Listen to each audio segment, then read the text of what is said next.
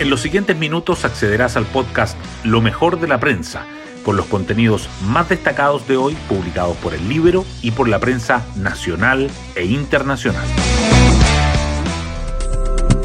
Buenos días, soy Paula Terrazas y hoy es 17 de agosto. Se llevó a cabo el cambio de gabinete que se esperaba tras la salida de Giorgio Jackson de Desarrollo Social el viernes pasado, pero más que un cambio profundo en el Ejecutivo, muchos coinciden que fue un ajuste de cuentas entre los partidos de Apruebo Dignidad. El resultado, el Partido Comunista sale fortalecido al sumar un ministerio más, mientras que Revolución Democrática pierde poder. En este nuevo escenario se llevará a cabo la cita de Chile Vamos con el Ejecutivo en La Moneda. Hoy destacamos de la prensa. Boric reordena fuerzas de Apruebo Dignidad en su tercer cambio de gabinete, sacrifica a ARD, favorece a CS y empodera al PC. El presidente concretó un ajuste ministerial buscando mejorar la gestión y contener la crisis por el caso Convenios. Javiera Toro reemplazó a Giorgio Jackson en Desarrollo Social, Nicolás Cataldo a Marco Antonio Ávila en Educación, Aurora Williams a Marcela Hernando en Minería, Marcela Sandoval a Toro en Bienes Nacionales y Carolina Arredondo a Jaime de Aguirre en Culturas. También hubo cambios en 5 subsecretarías. Oposición critica ajuste ministerial poco profundo en medio de grave crisis del caso Convenios. En la derecha aseguran que el presidente Boric perdió la oportunidad de dar una señal de mantener a Carlos Montes en vivienda, sin hacer efectiva su responsabilidad política en los traspasos a fundaciones.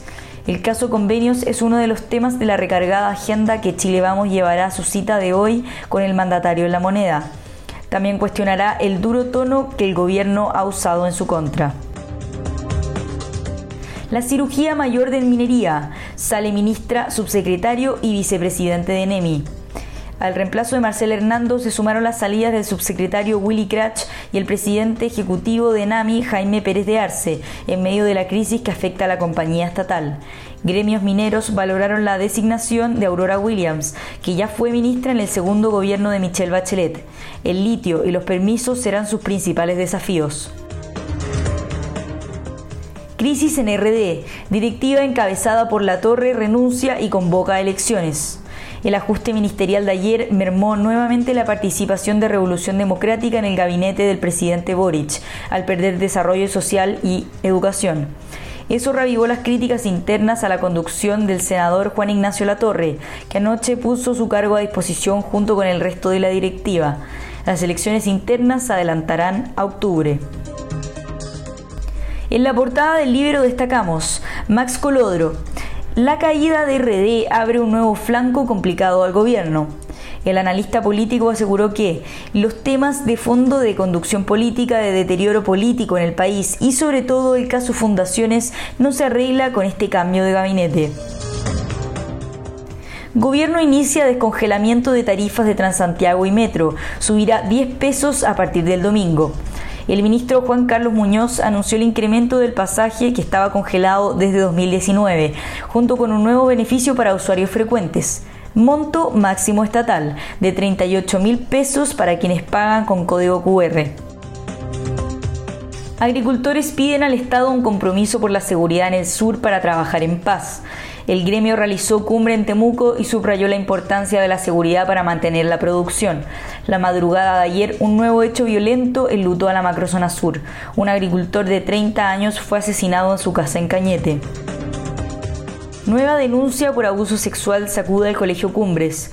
Tribunal declaró admisible la querella interpuesta por los padres de un estudiante y remitió antecedentes a la Fiscalía. El hecho se produce apenas días después de conocerse la demanda por abusos sexuales de poder y de conciencia interpuesta en junio por una exalumna. Copa Chile. Universidad Católica y Colo Colo empatan sin goles. La ficción primó en el partido de ida de la final de la zona centro-norte.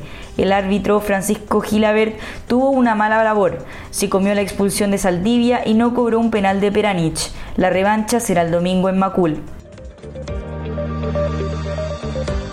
Y así llegamos al fin de este podcast donde revisamos lo mejor de la prensa. Que tengan un excelente día.